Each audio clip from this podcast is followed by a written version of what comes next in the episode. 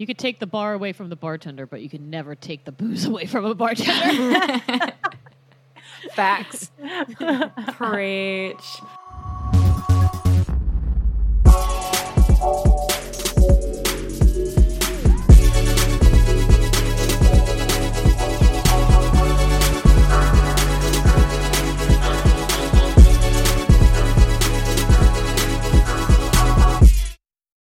Hi, everyone. Welcome to Gin and Bear It. I am Meg, and this week I am super excited to be joined by Shauna and Adele from the amazing Talk Tales podcast. Hi, Shauna and Adele.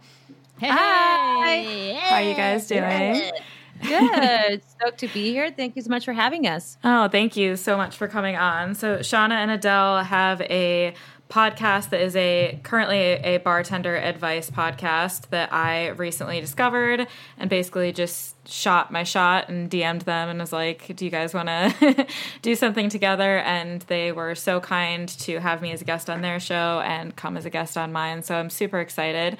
Um, do you guys want to tell me and the listeners a little bit about yourselves and about Talk Tales and what you guys do? Yeah. Um, yeah, absolutely. Um, I'm super excited to be doing this. I love doing crossover episodes, so I'm, this is really cool. Um, yeah, Talk Tales is a bartender podcast, and it all started in 2017 with myself, Adele, and our old co-host Matt. Uh, rest in peace for the podcast. He's still alive. Podcast. He's still alive. He's still there. That got dark. oh no, no, he's fine. He's Oh, fine. he's fine. He's just dead to us. Just kidding. yeah, no, but we still love him. Seriously, Matt. No, Seriously, we Matt. love him. Let's go hang out. Let's go on a hike. I miss you, Matt. um, but yeah, it, it all started uh, with an idea that uh, I, I came up with over a big, large margarita size of my head, and then was like, "Oh, I can talk good and I can record it." and so I was like, "Adele, I got this idea. I gotta I want to start this podcast." She's like, "I'm in. Let's do this." I'm like, "Okay, cool." So then, uh, so yeah, and then we've been recording ever since, and it started off as bartender stories, um, mainly because uh, the concept came because I've always wanted to document bartender stories because I've been a bartender for 15 years and been listening to other bartender stories for uh, I don't know since I was 21 ish, maybe a little younger, depending on the fake idea situation. uh, but uh, I like them. I, I enjoy them, and I like talking about them. So that's where that concept came from. But then what happened, Adele? But then COVID happened. Bum, bum, bum, Bum, bum, bum, bum. Fucking yeah. So after after COVID happened, uh, we there was an attempt to continue doing these uh, bartender stories um, via you know those virtual tools that we have, but it just wasn't. Tra- I feel like it wasn't translating properly. Um, especially because we before with the podcast we had like a system we would record at shauna's house she has like a separate space where we call it studio um, and guests would come on would come to her house. We would usually have some sort of like snacks or dinner together. We'll have some cocktails together. And then you know naturally the conversation becomes really organic and we get to know each other a little bit. And then we put microphones in front of you. So the conversation kind of had this really cool uh, personal like it really like it flowed really well because we got this face-to-face interaction. We used to have a, a improv characters that would come on to, for comedic relief and all these things but that wasn't really translating so much uh, virtually. So uh, we kind of had to adapt with covid like most bartenders did and whatever they're doing and now we have a, a slightly different platform. It's called talk cheaper than therapy in which we have we try to mimic the interactions that we're not having anymore with guests and bartenders. And you know as you guys all know guests love to dump all their problems onto their bartenders and treat them like their therapists. So we figured we could take that concept and try to you know mimic it via a, a virtual podcast. And now we have a google phone number that people can dial up and leave a question a comment just rant kind of allow them to do that thing that we all miss. Um, and then we address those questions uh, on the podcast. And it's a lot of fun. Yeah, we always have a guest as well that joins us to help us answer the questions, and the the the calls are super fun and really, you know, and it's still a kick. And we've never really taken ourselves seriously. Um, that you know, there's a lot of informational podcasts out there, and I think that with between Adele and myself, we have like o- what over like 25 years of bartender experience. I Yeah. say. Um, and for me, it's just you know I've gone through the stages of bartending, and uh, you know, from managing all these different things. And then, like at a, at a certain point in my career, I just was like, I don't, I just don't really want to take myself seriously. you know, I like, I, I, I think it's such a crazy industry and like the experiences that we've all had. So it's like, let's let's just like have fun with this and and interact with our um, our colleagues, our coworkers, our our, our business or industry professionals, uh, our drink enthusiasts, our everyone that's in our industry or enthusiastic about our industry, and like let's have fun, right? Yeah, because ultimately that's what it's all about. Um, I always like, and Shauna says this, and I says all the time, but like anybody anybody can be a mixologist. It literally is memorizing recipes and uh, applying technique. Not everybody can be a bartender. It takes a certain type of skill to be a bartender, and that skill truly revolves around human interaction. And um, there's a lot of styles of bartending, but I've you can make me the best cocktail I've ever had in my life. But if you don't carry a good conversation, I probably will never sit back at your bar top, and that's the reality of it. And I think that we would talk to us, we really wanted to highlight that. We wanted to highlight the people that you're connecting with and talking with rather than what cocktail that you make. What's your daiquiri spec? Like that's cool and it's nerdy and it's awesome, but ultimately I want to know about you and like what makes you what makes me want to return to your bar and sit in front of you. Yeah, just to piggyback quickly on that and kind of to wrap this concept or idea up is um, a lot of times, uh, my from my experience, I like to I like to speak for myself. I don't I try not to speak for other people, but um, the the bars get a lot of credit. Um, you know these bartenders and mixologists, as you say, uh, they create these cocktails and these experiences that guests sit down and they uh, have like the best time. They keep coming back. They keep coming back, and th- then guess what? This bar starts getting written up, written up in the papers. It, in the papes. They get it written up in the papes. they get all the credit, and uh, you know, and so and um, and then sometimes uh, sometimes a lot of these bartenders are kind of left with the credit being given to like the title of the bar, and the bar is very successful. But at the end of the day, these these people that are creating the, this environment, which is the bartender. I don't know how many times I could say this. Like, I mean, you could create the most beautiful, magical uh, experience of sitting in a bar you want. But if the bartenders are not happy and not treated properly, it's gonna suck. The whole situation is gonna suck. So like it's it is the bartenders and that that experience lays like totally is individually with them. And um I mean maybe not 100%, but like you know, thank you for thank you everyone who makes beautiful bars for our stages to be able to perform and do our craft. Um but I like to give those people the credit. Like I feel like they don't get the credit that that is due sometimes, you know. And there's there's different elements like Tales of the Cocktail and different things that like give awards and like, um, you know, name highlight, you know, the the best of the best in the industry and stuff. But I don't think it has to stop there. I think I think people who work at a dive bar should be given credit too. Yeah, yeah, I agree. I think that that like, I mean that time and time again, you go to a new city, and I, I go back to this memory because you said Tulsa cocktail, but like my favorite experience in New Orleans when we all went as a podcast was to this dive bar with this charming, lovable, amazing bartender because of her personality. Did I go there and order a, a clarified milk punch or a you know perfectly like ratio daiquiri or did I get a Ramos Gin Fizz? No, I had I forget what Blue the fuck Gatorade. I had. Oh yeah, she, I had blue, blue Gatorade, blue Gatorade, and Fernet, and like she's the thing that I remember the most about New Orleans because she was so charming, and like it didn't really matter, you know, if she wore suspenders and had a waxy mustache. What mattered was her personality. You know what I mean? And that was like, yeah, she, you don't see her up there on the boards getting uh, awards. You know, she doesn't get know. awards. You know what I mean? Yeah. She, it just it, and the that's truly what matters. Hero, exactly. We we were there for hours. I was playing. I was gambling.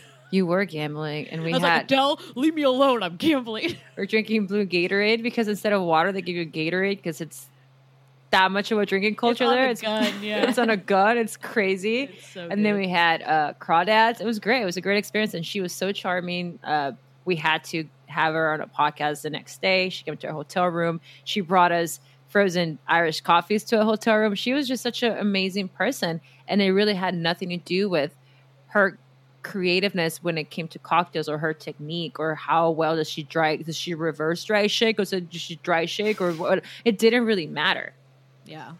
Yeah. So I'm glad that we met her. That was awesome. mm-hmm. No, that that's great. That's those are the connections that are so great to make. And honestly, I think we have two very important things in common, which is why I was so excited to have you both on the podcast, which is we both are using our podcast as a way to share a unique experience that we have. And we've both also pivoted our podcast during the pandemic into something that kind of suits this new world that we're all living in better. But what we don't have in common is that you guys are actual bartenders, and you're actually the first real bartenders that I've had on the show. Um, and I'm really excited about that because, first of all, it's an opportunity to say thank you because, as you said, you are the unsung heroes, and you're also the unsung heroes that have been hit really horribly by this pandemic. Um, I'm super super lucky that I work in finance um, and I'll bitch about it all day long but at the end of the day I've been able to log into my laptop and work from home for the past 6 months and you know my paycheck has stayed the same and I you know it it like in that in that sense actually life's been a little bit better because I just haven't had a commute. Um, but there are so many people in in the hospitality industry that have just been abs just gotten their asses kicked by you know fate basically. Um and it's just it it's terrible. And i do yeah i like so many i've had so many guests on the podcast recently and it's always just like god like we love bartenders so much. And like some of my favorite memories are just sitting and talking to bartenders. And and like you said it's usually in dive bars. Not there i mean there's been some amazing like you know award winning bars that i've chatted to bartenders at but it's usually the dive bars where all of a sudden, you know, you like a friend and I will have gone into a dive bar at one o'clock in the afternoon, just like, oh, let's get a drink before we head off to whatever we plan on doing. And at like 11 at night when we're getting a taxi home, we're like, well, that was great. um, Started with one michelada. yeah, it's uh, that's tequila shots down the line. That's how it goes. But yeah, no, I just I just have so much respect for bartenders, and it, it and Adele, what you said about like anyone can be a mixologist. Like I have, you know, feel like I've dabbled in like home mixology, but I could never refer to myself as a bartender because it just it's so much more than just putting a drink together. Um, which is why I just think the, your both of your perspective is is so great to have on the show. So, with that being said, what have you each chosen to talk about as your meaningful drink or meaningful drink subject for this episode? Um. So yeah, when when we started checking out and listening to Gin and Bear It, uh, and the concept of choosing a drink to really dive in about like kind of rep- what represents um ourselves and stuff, and like I, I have a that's a tough one for me because I personally am. I'm not necessarily a product of routine. I have a really hard time with monotony, and I have a hard time with doing the same thing all the time. Um, I don't know why. ADD, I guess. I don't know. Never. I. I, I, I don't know. We'll see. We'll see. I got to get diagnosed still. Um, but uh, I I'm a product of like change. I love change. I'm like I thrive in change, and so I drink very seasonally and I drink very much about my mood. Um, so I think it's kind of fitting too right now to talk about like seasonal like beverages and kind of like how you change your drinking patterns as the seasons go. A because it's now guess what fall you know, right? I, Meg, you told me that. I told it is, yeah. No, yeah. someone someone on Instagram today posted like a pumpkin spice latte, being like it's fall equinox, and I was like, holy shit, it is wow. officially autumn. Yeah, that just feels weird. It hits we weird have- this year. yeah, that's another thing. Is time is just like not even a weird. It, it doesn't even exist this year. It's a very strange this whole COVID thing. Uh, so yeah, so like fall. This is where I the the the weather changes. The sun's different. The the the the atmosphere is different, the terroir is different. Everything is starting to change from the last what four months or so. Um, so it's pretty natural, at least for me to for myself to change as well. And a lot of that, you know, in the drinking world and in the bar world, that it's just hand in hand goes with beverage. Um, so now is this time where, like, the plants are changing. We're in Los Angeles, so it's not as drastic, uh, but there is. You can tell that the seasons are changing mainly because of the sun. So this is when I start like thinking, oh man, I can't. I'm gonna start making some whiskey cocktails mm. and d- dabbling into, um, you know, fall flavors of spices and um, ciders and uh, apple. Like I literally just made a apple cinnamon oleosaccharum uh, for a cocktail class I'm doing in like next week or something. And it's like uh, just making that it gives you the comfort and it. Then that kind of brings me into the mood situation of being like it changes my mood and it changes my the my, my whole uh, like aura of being, if you say. Wait, was that, that was my that was my stoner laugh. Wait, what is my stoner laugh? uh, I don't I don't smoke weed. I just grow it. Um, but uh, so yeah, it, it- I mean, it, for me, like seasons change as much as I do, and my age and my hair and my ideas and, and my drinks. And so right now, fall is where we're at, and then you talk winter. Then you know, again, I'll stay in the in the brown spirits, but then you know, I'll start wanting red wine and like uh sp- yeah in spring i'm like oh give me them gin cocktails. Like i want that gin and some vino verde. And then uh you know summer give uh, agave spirits forget it. Don't even don't even mess with me. Agave. So i mean i could super like go down a rabbit hole on this one but adele please stop me So I, so to piggyback off of uh, Shauna's like uh, seasonal, you know, concept, um, I'm actually the opposite of, of Shauna. I do not like change. I like I'm a one trick pony. I like, I like, you know, consistency. I like I like having something to go to that I know it's always going to be the same. It brings me a lot of comfort. So for for this episode. Uh, so I picked a, a cocktail that to me I can have any in any season, and it has an element of all those seasons, which is why I, I find it like I can have it during the summertime, I can have it during the winter, I can have it during fall, I can have it during spring. And I picked the Pan American Clipper, which is one of like definitely top three most favorite cocktails ever. And this cocktail is made with um, apple brandy, lime juice, pomegranate, and absinthe. And I feel like it hits all the things. Like uh, if it's if it's summertime, the lime, the sour element of it is perfect. It's a, it's a, like a daisy essentially, so it's great poolside.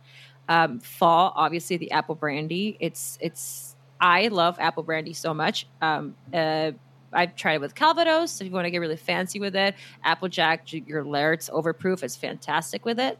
Um, that's very obviously fall. I think of fall, but it also has an element of like a certain like floralness to it that also takes me to spring. Um, the pomegranate also very as your sweetener element. Uh, I think of fall. I think of pomegranates as a fall, like exclusively a fall fruit. And then the absinthe, which is you know super. It can be bitter. It can be super herbaceous and kind of like a little bit overpowering. I think of winter. It's so dry. It's so it's like like eating nothing fresh. Like I think of although it's very botanical, I think of absinthe as like a, a warming, like like stiff, overpowering. Uh, just like it's wintertime, let's drink some absinthe. To me, that makes sense. So I think of absinthe as a, as a very winter, just like I don't know, it's licorice. I think uh, you know what I mean. All these things are not like summery. I think of absinthe. So I think this cocktail has the elements of the all seasons, and I can have it anytime and I, I know exactly what it's going to taste like. It brings me comfort. And if it's a summertime, I'm like, oh, great, this is so refreshing. If it's wintertime, I'm like, oh, this is so herbaceous and warming. If it's fall time, I'm like, oh, this is so apple forward. It's, it's exactly what I needed. So I think that's a drink that kind of reflects all seasons and it takes me, it gives me comfort no matter the time of year.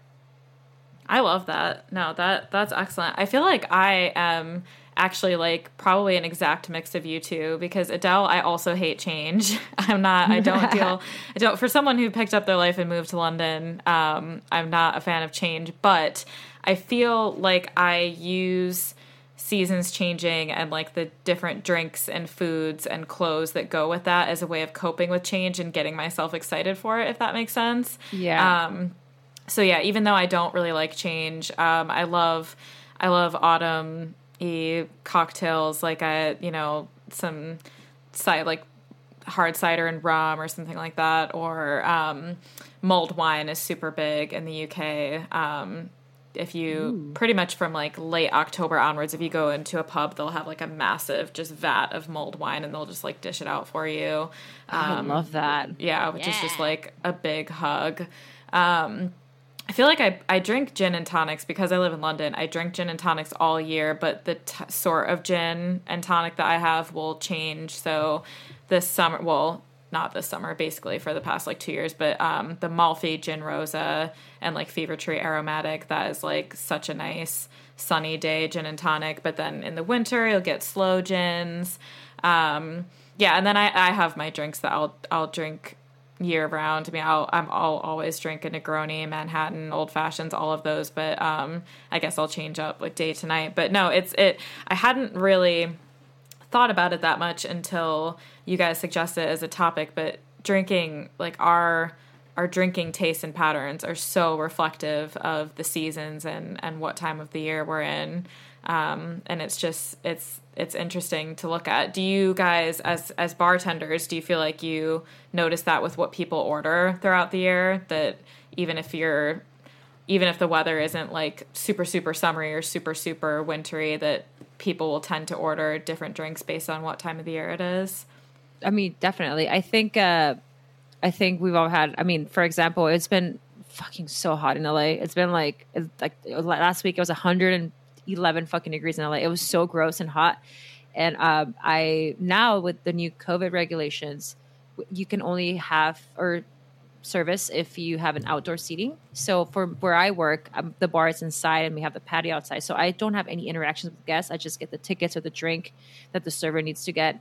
Um, and somebody ordered uh, an uh, Irish coffee, and I was so taken aback. I was just like, "It's hundred fucking degrees outside. You really want hot coffee with heavy cream and whiskey? Like what the hell?" So you know that kind of illustrates that yeah, there the the weather definitely uh, directly affects people's drinking habits. But then you know that man and my or woman, I don't know what it was. I'm just assuming it's a man. I don't know why. But uh, him and I probably have a lot in common because you can tell this person is a one trick pony. Like he he wants to drink an Irish coffee no matter what, and he probably orders that every single time.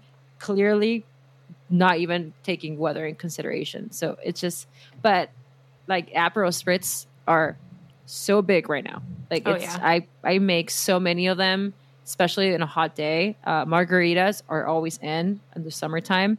Um, wintertime, it's more spirit forward cocktails. You got your old fashions, a lot of Manhattans, um, Irish coffees, stuff like that.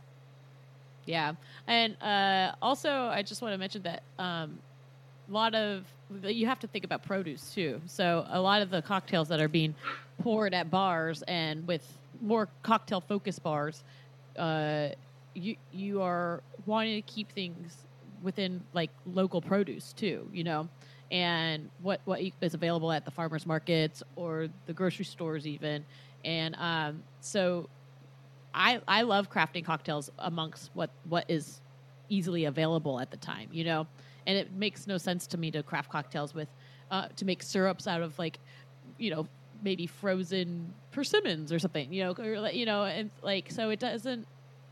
It it goes seasons play a lot, and w- not only just with the cocktails that we're making, with, with the food we're eating, and the elements around us that are available readily available too. So um, you know, it, it, things seem very things cocktails seem very like cut and dry and simple, like adding different spirits together and different syrups together and citrus and blah blah blah. blah. But like it, it cocktails and drinking like really at its core boiled down to like being human and the experience that is engulfed in the entire like existence of our like living planet kind of like every i know this seems very existential but uh, uh, but like uh, you know like a lot of even just alcohol in general was developed uh, from the beginnings of of being just existing as a human. And we wouldn't have a lot of what we have without the like um, the, ex- experiment of alcohol and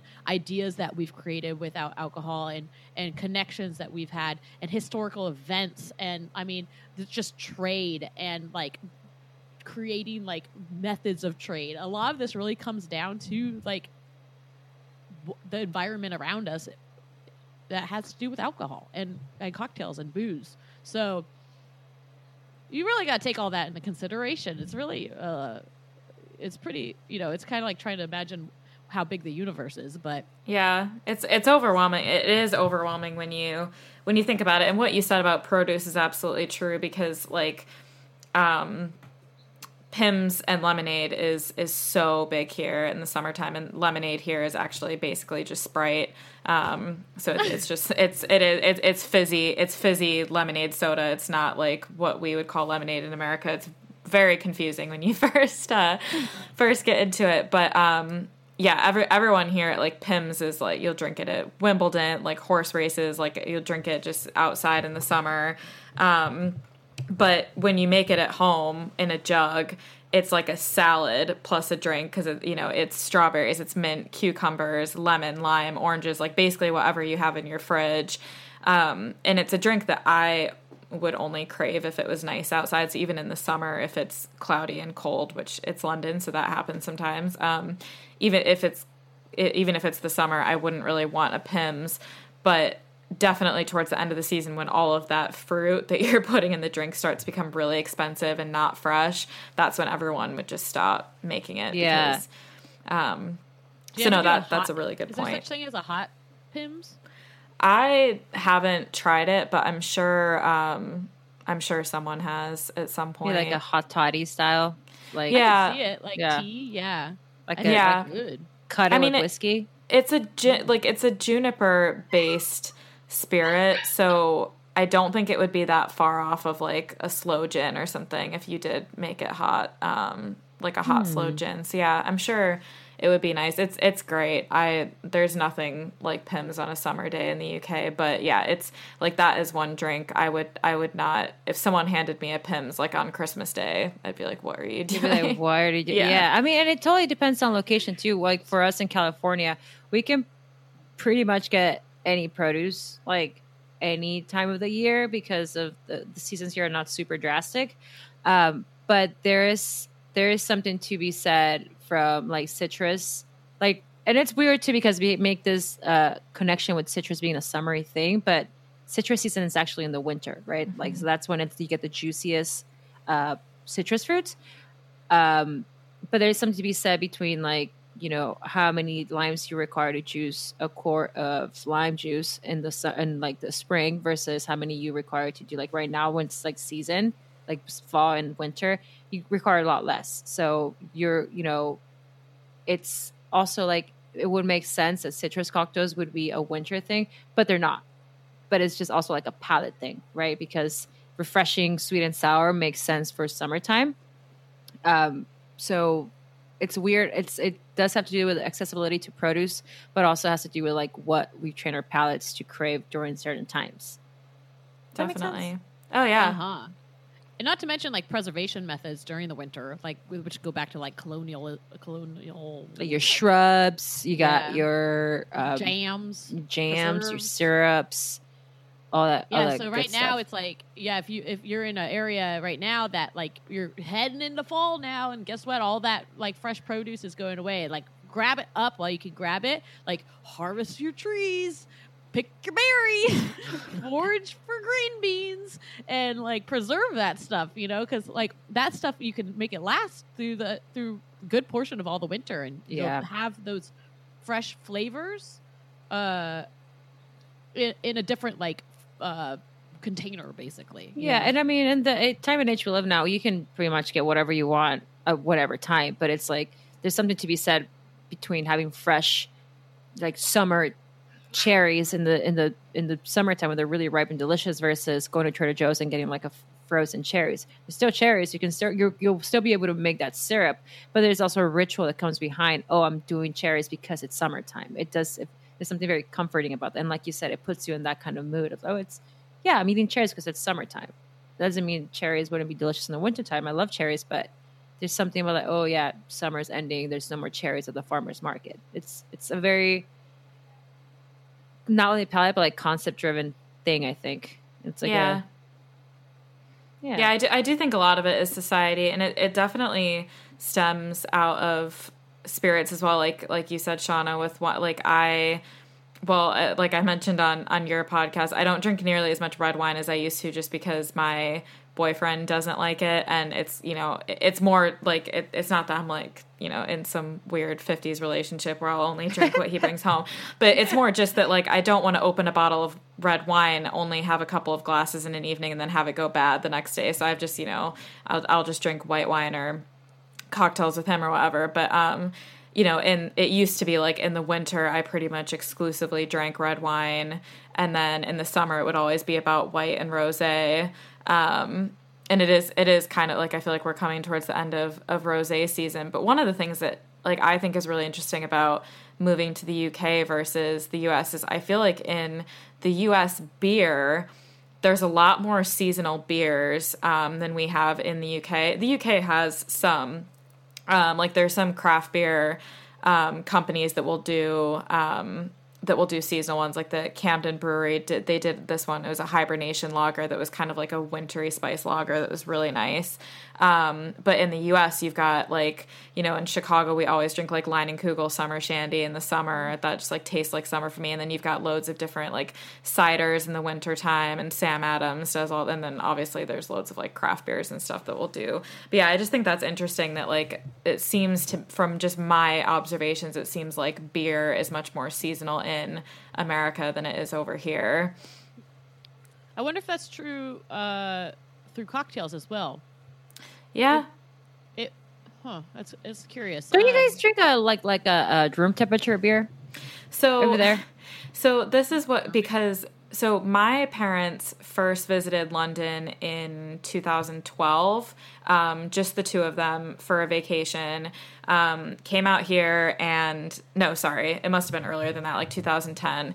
Um, but came out here and they they loved it, um, and they decided to bring me and my sisters in 2012. Um, and I wasn't I was I was uh, like 17 or 18, but I was I don't remember really drinking that much on that trip.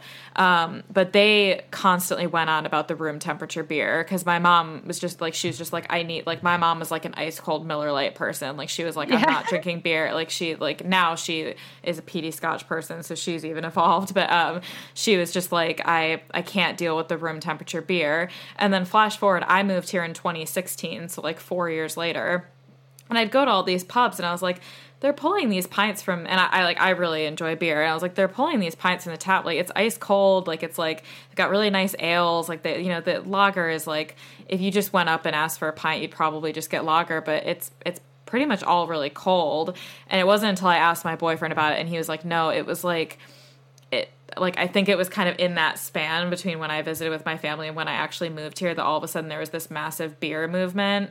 Um, and it happened mostly in London, which makes sense, you know, it'll happen in like the cities. But I think if you go to more like rural parts of England, it'll still be the room temperature like ales where they like do the pull and stuff like that. But no, I'm I mean I don't hate it, but I just it's not when I think of beer, I just I like it to be cold.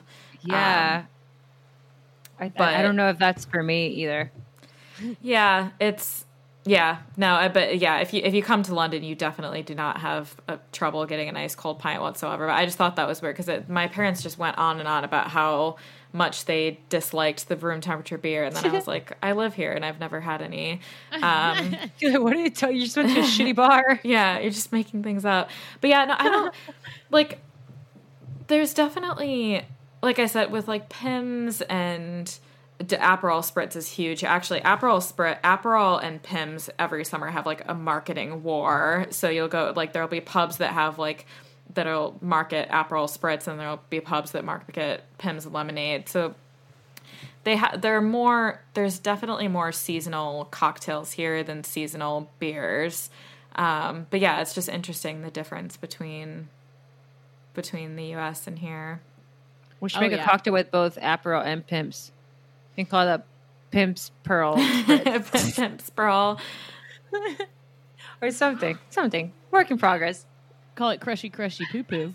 yeah I, I wonder if Pimm's is ever i mean i know like you can buy Pimm's in you know my parents bennies back at home but i wonder if Pimm's is ever gonna like massively hit the scene in the us it'd be funny if it did because it's just it's so british It's present, and I think it's. I remember like, I feel like it had like a a, a showcase there for a little bit. I, bar I used to work at on the East Coast. It might be more East Coast. Like I don't really see it anywhere here on in California or at least in LA. Yeah. Uh, maybe San Francisco probably plays with a little, but LA LA is very specific. It's a lot different Yeah. than um, other cities. Like I lived in Baltimore and bartended, and Pimm's was a lot more present. We occasionally get people asking for Pimm's here, um, but I, it's such an agave driven city. Like, like Yeah. and it's very. It's a lot more like.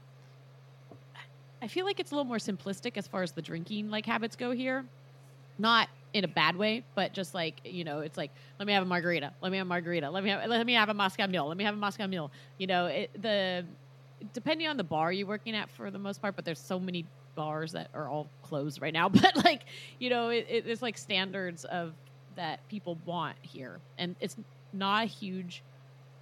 It's not as a people might get mad at me on this one, but uh, this is just how I feel. Is it's not um, it's not as much of a hospitality city as it is an entertainment city.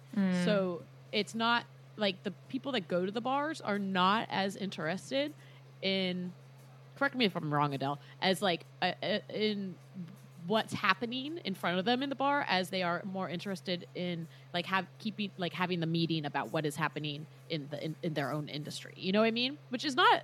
I don't find it a bad thing. It's kind of like it gives you a break from having to like really engage constantly and like be on your top game all the time because you're like, oh, I'm making another Moscow Mule, you know. But like, uh, but this also depends on the bar too. Yeah, it depends. on- And it's also like it's such an expensive city to drink at. I mean, L- London's more expensive actually, but but it is like you don't necessarily have the you know the stereotypical bar fly that's going to sit at your bar all day long as much because cocktails are 14 15 dollars. You know what i mean? So you do have people that go at least the bars are like you know proper cocktail bars. Um they go in big groups to go and hang out at said bar uh, rather than I don't know maybe like a divier bar or, or more of a neighborhood bar where you have a bar top and somebody will come on on their own and like spend there all day drinking. It'll typically be like a, a, a highlight finish out of well whiskey because they want to be there and hang out with you. People that want to drink cocktails usually will not come alone and they won't um they will always come in big groups and they won't really like sit and interact with you at the bar as much versus Right. a person who's going to get like a, a cheap beer and a shot of well whiskey. That's a really good assessment there, Adele. Like that's a huge difference. Like when I was bartending in Baltimore, cocktails were eight dollars a, cocktail, and so people would literally just come, sit at the bar, and sit there for hours, being like, "Make me something new. Make me something new." Like I've never had that spirit. Let me try that spirit. You know. And so like the creative level of and just like sitting there engaging with those those customers and those guests were um, way more involved. Like and in a really cool way too, because then you can start really getting to know those guests rather than big groups being like, "I'm going to have a Moscow Mule. I'm going to have, uh, you know, the fr- the French 58, or I'm going to have, you know, like, and everyone's just rattling off a different cocktail, and everyone tries each other's cocktails pre-COVID. Uh, but you know, that's it is it's a total different s- scenario, really. Yeah, it really is, That's and it's and a lot of the places here that like are like quote unquote popping with their cocktail menus or whatever, they're usually come a comp like come hand in hand with like a really great uh, food menu. So people that go to these cocktail cocktail bars to try the cocktails, they will usually sit down and have dinner uh, because the food is usually really incredible as well. So it's not so much a, a wow, I'm gonna go by myself to this cocktail bar and like meet the bartender and he's gonna make me a, amazing cocktails. It's more like, oh, we're gonna go to this really cool restaurant that also makes great cocktails. And we're gonna sit at a table as a big group of friends rather than the cocktail. I don't know. It's it's it's just a different. It's definitely a different scene. Is- No, I think do like that- to drink, but differently. That's that's super interesting. Um, and to be honest, I haven't. So I have family out in um, in California in Newport Beach. So I've been I've been to California loads, but I haven't. Um, I only went to LA once after I was 21, and I was visiting someone who was super boring, and we just really didn't do much drinking, uh, which is like a massive regret. Um, but um like honestly um i because afterwards i like went and visited my my aunt and my cousins and my like i told her how boring it was and she was like oh my god i wish i had like taken you out so yeah that it'll it'll happen someday when covid's over i'll get back out to Yeah, california come, Come out. by. We'll take you out. Ab- We're I going would- to jump those. We'll show a absolutely really love good that. time. I would love that so much. But um, what you've just described is, I think, very similar. to London is so split between exactly what you said, where like the cocktail bars, it's just it's not.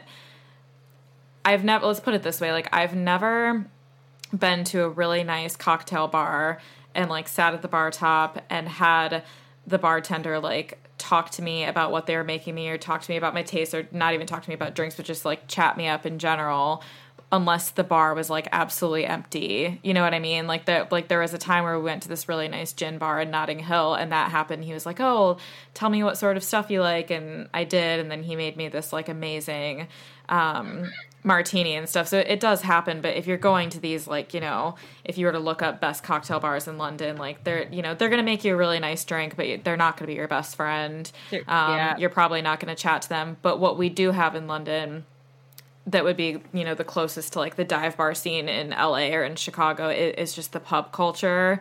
Um, it's just like it's so but the trade-off there is that you're like unless it's there are schnazzier pubs that will do cool cocktails but your average neighborhood pub you're not going to go in and like the best cocktail they're going to do for you is an espresso martini which i love espresso martinis but like they're, you're, you're not you're not going to order a manhattan or you know any any sort of special it's going to be a gin and tonic or a pint but you might have a great you know you're more likely to have a great conversation sit and chat to them all day So is a um, is a pub like the equivalent of like a, a dive bar?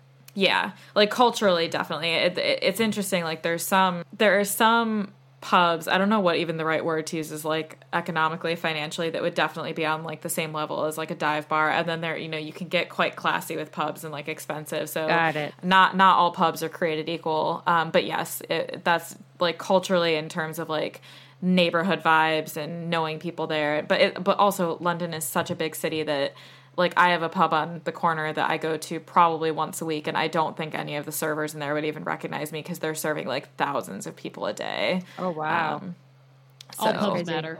oh, yeah, pubs exactly. back. exactly.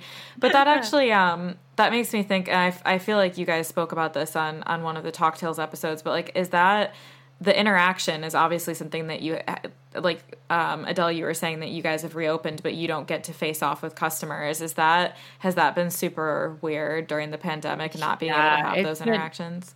it's been really weird in a lot of different ways. Like um, the bar that I work at, it's like a like a proper cocktail bar, but it's more of a neighborhood bar. Like I, my regulars don't come in there and order cocktails. My regulars come in there and order shots of bourbon and high lifes, but they'll sit there all day All long, day. and I know them very well, and they know me very well. It's it's a, and that's like ultimately the people that pay my bills because they come to see me, they come to see my coworker, and it's just like the people that are always going to be there for us, right? It's it's like a symbiotic relationship. Now, I mean, they don't, they're not going to go and sit without that interaction. They can easily buy a bottle of the shittiest whiskey around and buy a case of uh, high lives for a fraction of the cost and do it at home. Like what they were there for was interaction. Now that's Yeah. taken away from us. It's like a completely different. It's a completely different beast. Um, it definitely. I think the silver lining of that is that I don't know if I could have gone from being uh, in the stay-at-home order for whatever amount of months and not working for whatever amount of months to full on going to a full bar and interact with all these people in a very personal Yeah. way, I think I would have had a mental breakdown. So it's a, it's just a good stepping stone for when or, or if things go back to normal. I'll be more prepared for it. But I do miss it. I miss those interactions, I, and it's and also it feels like I have no control over my money because Yeah. I'm not. I doesn't feel I'm not working that for that money. I'm not, you know, remembering your fucking cat's name and asking you about your ex girlfriend when I see your face. Yeah. I'm not doing that, so I feel like I have no control over how much money I'm making, which is kind of a bummer. And it just it's a completely different job now. It, it really does feel like that. Just cranking them out now. Yep, basically, Yeah. I feel like a yeah, there is something about that. robot. Yeah, being able like hospitality is like, and we have a tipping system, you know, uh, and so it's like if you do a really good job, you usually make more than 20%. Like people throw money down, you know? And so, yeah, I could see how that would affect your your income for sure. Yeah, and and as a as a bartender has been in that bar for a really long time and like in the system that we have implemented in that bar bartenders do have some power. Most bars will allow you to buy rounds for people that are either having a really good time that you want to there are regulars that you want to turn into regulars.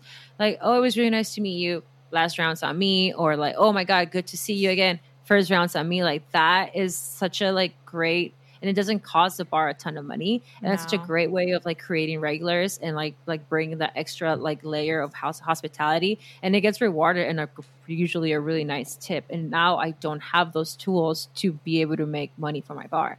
So it's a very it's a very different environment. But i mean like all things considered i'm very grateful to have a job. Really grateful to have a job at mom and pop's bar because after covid a lot of bars are not going to survive it and it's heartbreaking and i i remind myself every day that i am lucky that i am able to you know have a roof over my head and food in my fridge and booze in my bar That's the most important thing. most important thing Yeah, I have a totally different experience. I went back because I work. My bar I work at is a hundred percent bar. It doesn't have any food, uh, so we're still shut down. They let us go back for three weeks, and I, I was like, what Adele mentioned before, how she's like away, and it was a good, was a good stepping stone to get back into the public. That wasn't my experience. at all you're bartending for people at your bar, sitting at your bar, and like they're not wearing masks, and you have to wear a shield, and you have to wear a mask, and you have to like, and I'm like, people can't even hear me. So I like was joking around to my coworker. I'm like, hey, can you hear me say this? I'd be like, fuck you. and he's like, what? I'm like, oh, you can't hear it? Okay, sweet. Thanks. I just wanted to check that out. You know? And, That's uh, amazing. But yeah, then they shut it down like three weeks later, you know, and uh, it, but it was, it was very uncomfortable. Like Adele said, I, it made me very, very uncomfortable. And it made me like, like retreat to the back, like back corner of the bar and just like give people drinks and then like retreat back. I'm like, I don't even want to interact. I don't want to have, you know, and I feel the people that are out are the ones that are being reckless. And I was having all these like a lot of anxiety about the whole thing. So I, for one, am pretty happy that I'm not engaging right now. Um, because you know it, I'm just ma- just managing, just not spending money, and just focusing on podcasts and and uh, cocktails entertainment and getting our cocktail. Cl- uh, I do p- cocktail classes. I've just completely changed my entire uh, f- format and platform of what I do from behind the bar to. Oh, but it's space. that it's that ability that to. It's the people that are, you know, not to speak down on people that are like truly struggling during it, but it's the people that are able to pivot like that that are going to survive this. You know, you just have to like take take the you know hardships as an opportunity and you know like you said go go virtual with things then of course deal with the 8000 technical difficulties um and just yeah, like but we got it. we got it. we're a step ahead, man. We're a step ahead. It's the future. yeah Uh, and, exactly And we are making lem- we are making Tom Collins out of lemonade, baby. Yeah, I mean we have to, and it, it truly is for me. Like where I work, I I feel like I'm the the one employee that's the absolutely least exposed to other people. I literally have zero. I walk in, clock in, go behind the bar, make cocktails. I clock out, and I leave. I don't interact with anybody.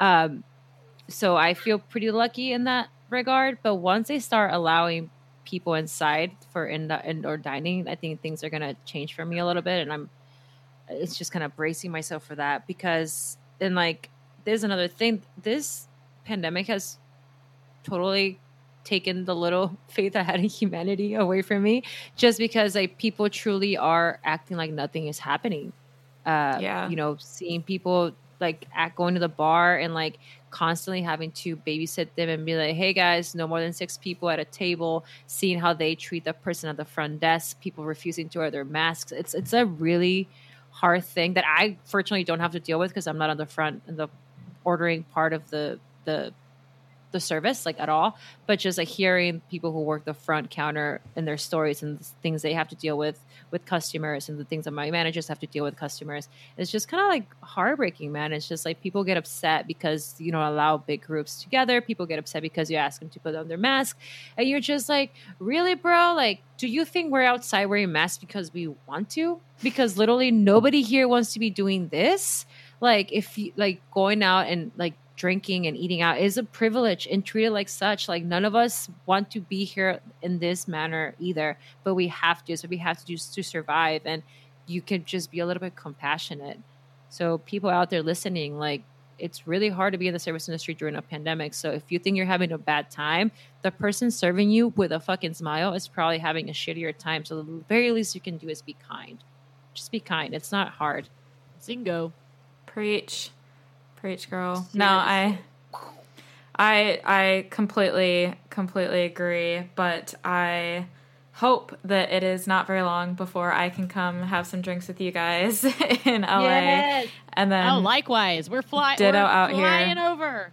I've got a guest bedroom. I'll show you all the good spots. It'll be Oh, great. we're Dude, that would be that. so cool. I want to go to. A, I want to have a lukewarm beer at a pub. Yeah. I'm gonna save no. all my COVID pennies and we're gonna fly over there. no, you totally should. There's nothing more, that I love more than having people come over and visit. And uh, on behalf of myself and all the listeners, I do have to say thank you because, like I said, this has been a really shit time for anyone in the service industry. I appreciate what you guys do. Um, everyone who's listening, please tip your bartenders. I don't care if you're in the UK or the US or what the custom is. These are unprecedented times. So They are. tip tip your bartenders. yeah, a little and, bit uh, goes a long way. And it's a weird thing too because I feel like the bar industry is like the one industry that doesn't really get affected by anything like natural disasters. People go to bars for refuge. When we were in New Orleans, we met a lot of people with crazy bar stories about Hurricane Katrina and how like certain bars became a refuge for a lot of people. In Puerto Rico with Hurricane Maria, there was bars that became really like important because that was the only things that remained open for people to come gather during those times. You know, you have uh, the depression. People were drinking out of being depressed for yeah.